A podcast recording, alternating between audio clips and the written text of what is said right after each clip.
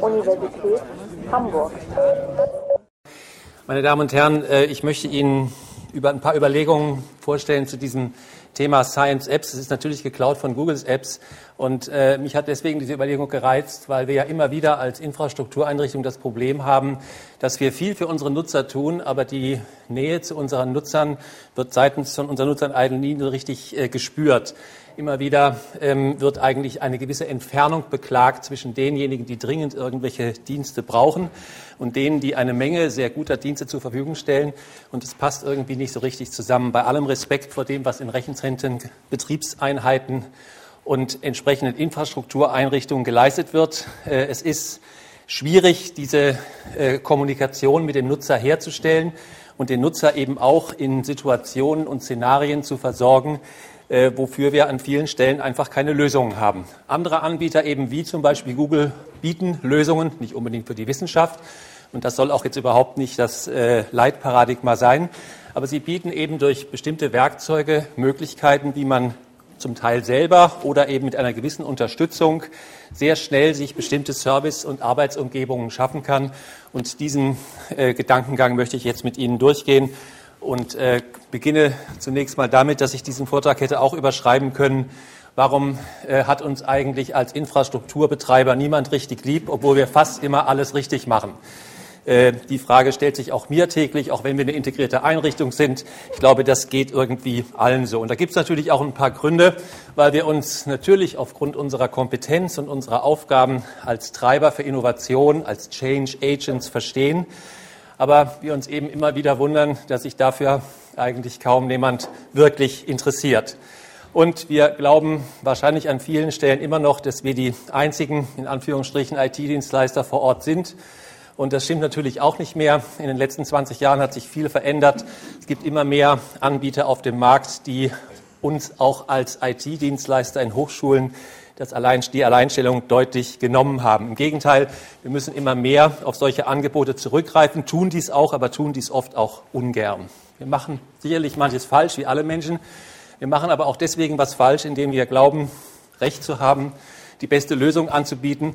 Und wir werden wahrscheinlich immer viel zu wenig mit unseren Nutzern wirklich sprechen und sie fragen, was sie eigentlich wirklich wollen. Das ist kapazitätmäßig an vielen Stellen nicht möglich. Dennoch besteht oft die Einstellung, hier ist unser Dienstekatalog, hier sind unsere Dienste und damit ist eigentlich von unserer Seite nicht mehr zu machen. Nutzer, nimm unsere Dienste und stirb oder lebe oder wie auch immer. Um, äh, dass, man das, dass man gemeinsam Entwicklungen vornimmt, ist sicherlich noch immer in der Breite jedenfalls eher die Ausnahme. Manche halten sich auch für so kleine Unternehmen, kleine IT-Systemhäuser als Businesspartner. Und es hat auch so seine Probleme, denn Hochschulen und Business. Herr Schneider hat das gestern relativ recht gut, nicht relativ, sehr gut dargelegt, wie schwierig das ist, ähm, Hochschulen als Business überhaupt zu verstehen. Ich persönlich glaube, dass das Hochschulen überhaupt nicht sind. Und auch die Frage der Effizienz, die ja immer wieder geltend gemacht wird, einschließlich die Frage der Wirtschaftlichkeit, die auch immer wieder geltend gemacht wird, spielt für Hochschulen grundsätzlich natürlich immer eine Rolle, aber in speziellen Kontexten spielt es überhaupt keine Rolle. Also ich kenne eigentlich keine Hochschule, die wirklich nach Effizienzgesichtspunkten geleitet wird, geführt wird. Wissenschaft, Grundlagenforschung ist in dem Sinne nicht effizient. Sie ist in dem Sinne auch nicht wirtschaftlich, wobei man natürlich innerhalb von bestimmten Projekten so arbeiten kann. Also wenn man sehr stark diesen Punkt herausstellen möchte, läuft man auch Gefahr, dass man sich von der Mutterorganisation im Grunde entfernt. Was können wir besser machen? Wir sollten stärker auf Bedarfe von Wissenschaftlern eingehen und überlegen, wie wir das in unsere Serviceportfolios integrieren. Einfach gesagt, schwierig getan. Diesen Weg müssen wir mal versuchen, irgendwie nachzuvollziehen. Meine persönliche Meinung, die IT-Basisdienste sind wichtig. Blumentöpfe gewinnen wir damit nicht. Das ist dermaßen selbstverständlich. Da sagt keiner mehr, toll, dass Sie so ein super Backup haben. Wenn es einer sagt, ist es ein Einzelner. Generell muss Backup, muss Mail, muss Web, muss Netz irgendwie da sein. Und wenn es nicht da ist, heißt es, oder wenn es zu teuer wird, heißt es, Deckwitz, wenn Sie so teuer sind, dann holen Sie uns irgendwo anders. Wir brauchen Ihre Dienstleistung eigentlich nicht. Was auch nicht stimmt, aber was natürlich eine permanente Provokation ist. Der funktionierende Betrieb von IT-Basisdiensten rechtfertigt offenbar zu wenig. Wir müssen uns erneut fragen, warum ist das eigentlich so? Dass es ungerecht ist, ist völlig klar. Denn natürlich sind diese IT-Basisdienste notwendig. Wertschöpfung die These, die oft vertreten wird, ist die, dass mit dem Einsatz von Informationstechnologie die Wertschöpfung in Forschung, Lehre, Verwaltung optimiert wird. Damit wird sehr viel argumentiert. Und wenn man so argumentiert, wenn man Wissenschaft und auch IT-Unterstützung im Kontext einer solchen Wertschöpfungskette sieht, macht man meiner Ansicht nach den großen Fehler, dass man in Wissenschaft, in Universität einen Produktionsbetrieb sieht. Und wenn man einen Produktionsbetrieb hat, genauso wie Herr Schneider das gestern sagte, in dem eben eine Autoindustrie so und so viele Autos vom Band wirft, dann muss, wird man gemessen mit Parametern wie Effizienz, Quantifizierbarkeit, Standardisierung.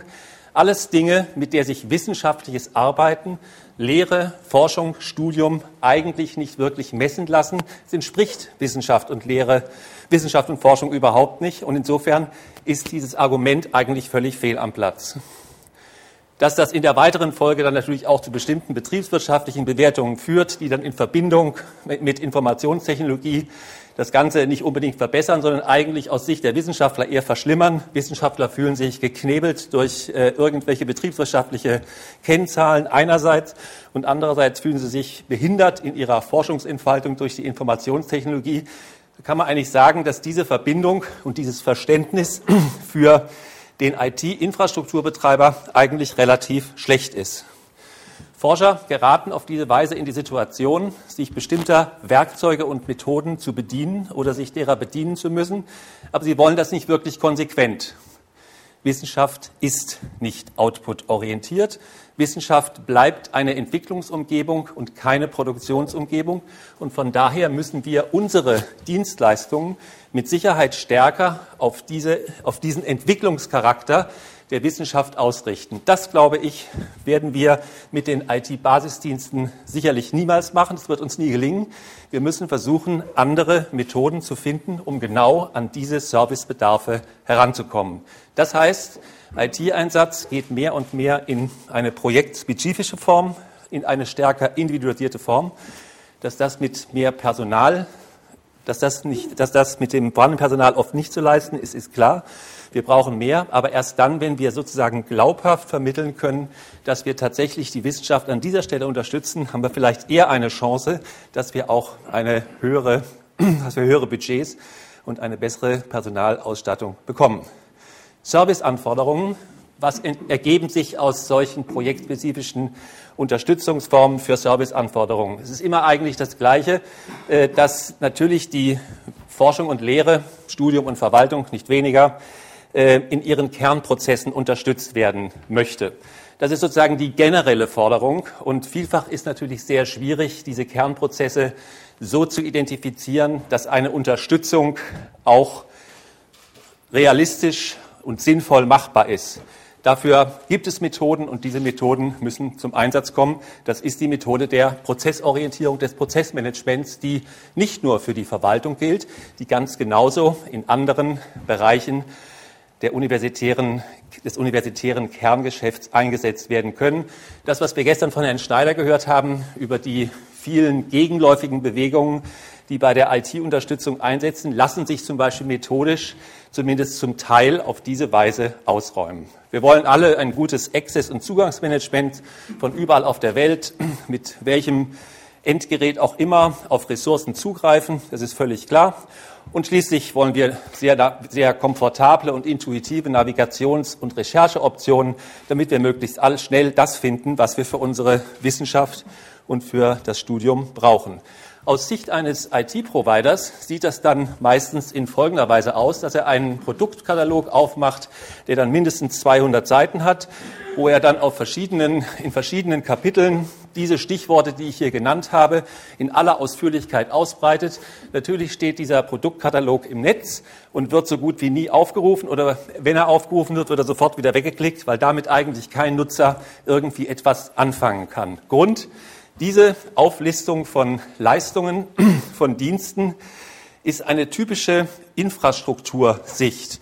Es ist überhaupt nicht die Nutzersicht, denn der Nutzer, der möchte was ganz anderes. Der Nutzer möchte virtuelle Arbeitstische, virtuelle Labore, Studios, Grids, Portale, möglichst flexibel, möglichst fachnah, möglichst nutzernah.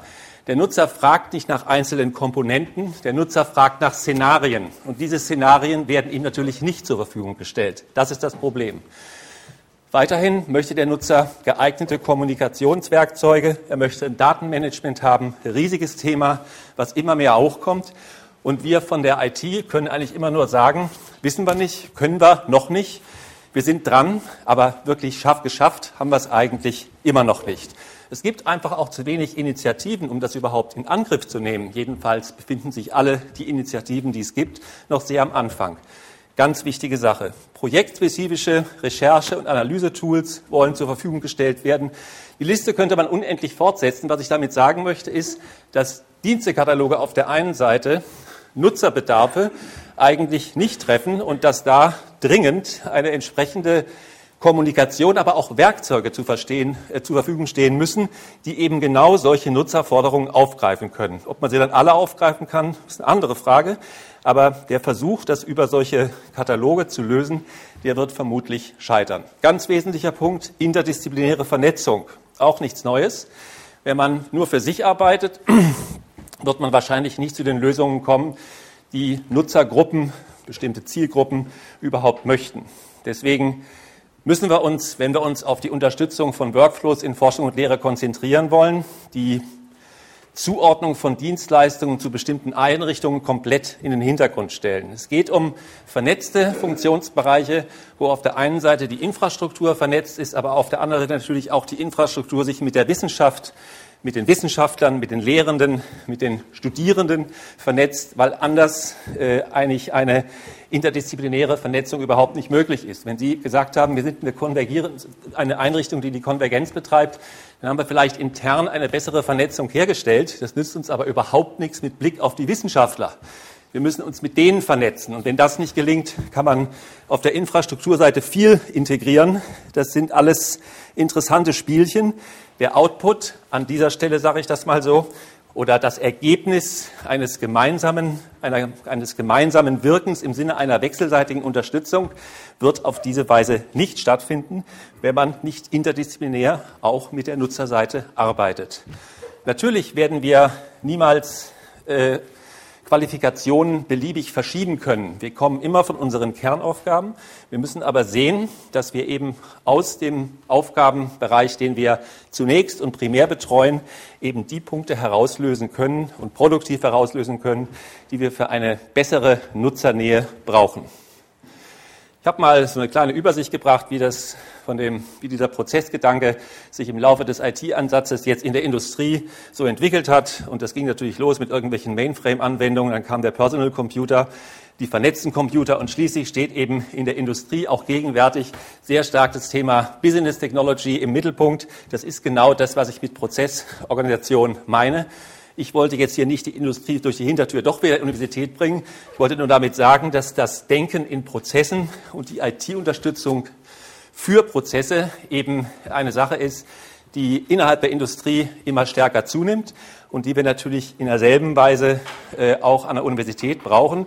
Die Probleme, äh, das umzusetzen, durchzusetzen, sind, wie ich mir habe mehrfach sagen lassen, in der Industrie genauso kompliziert wie in der Universität. Denn wenn Sie einem Wissenschaftler oder auch einem Abteilungsleiter einer Marketingabteilung riesige Tapeten äh, vorhalten, auf denen seine Prozesse dargelegt werden, werden Sie wahrscheinlich auch nur ein müdes Lächeln zur Antwort bekommen und sagen, und zur Antwort bekommen, sagen Sie mir bitte, wo ich jetzt irgendwo etwas tun kann oder zustimmen kann. Aber tun Sie bitte diese Tapete wieder weg, mit der ich gar nichts anfangen kann. Also die Reduzierung von Komplexität an dieser Stelle ist sicherlich wieder eine große Herausforderung an die IT.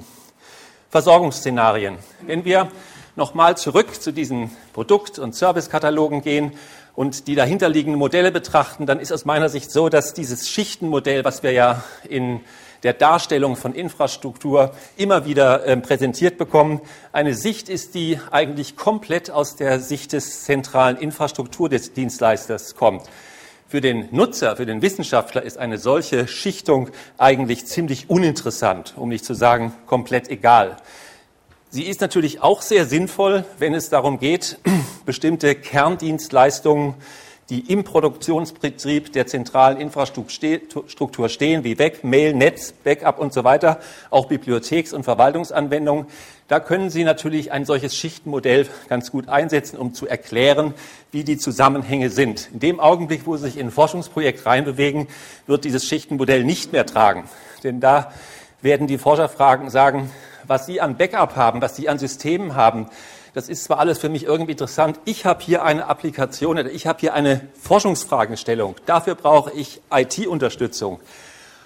Dafür brauche ich wahrscheinlich eine Applikation oder mehrere Applikationen. Und was dahinter liegt, das ist mir entweder egal oder ich hole es mir von irgendwoher. Ich gruppiere es sozusagen um mein Forschungsprojekt herum. Die zentrale Infrastruktur, die ist mir ganz egal, weil es da auch viel zu umständlich ist, wirklich ähm, verlässliche Zusagen für Dienste zu bekommen. Mit allgemeinen Diensten, mit allgemeinen Service-Levels kann ich für mein Projekt nichts anfangen. Sicherlich eine schwierige Sache und deswegen muss man sich da einfach umstellen.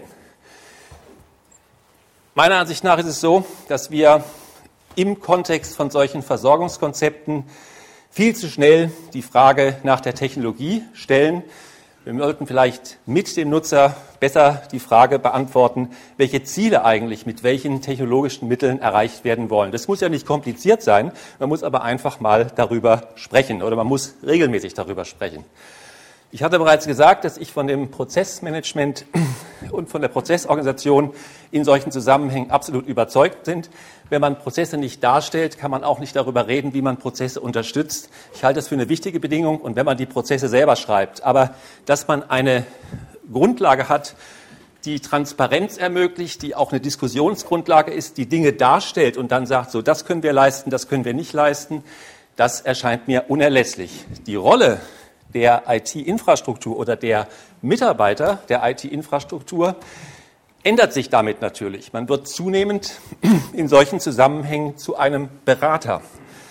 Man ist nicht mehr derjenige, der irgendwie eine Leistung zur Verfügung stellt und sagt, das ist die Leistung, die wir bieten können, sondern man erörtert Möglichkeiten der Unterstützung und muss dann entscheiden, wie und wie beschaffe ich die Unterstützung, die nötig ist, wo hole ich sie mir her, mache ich selber, kaufe ich sie ein wie kann ich den Wissenschaftler so beraten, dass nachhaltig für sein Projekt eine sehr flexible und nutzernahe Unterstützung geboten wird.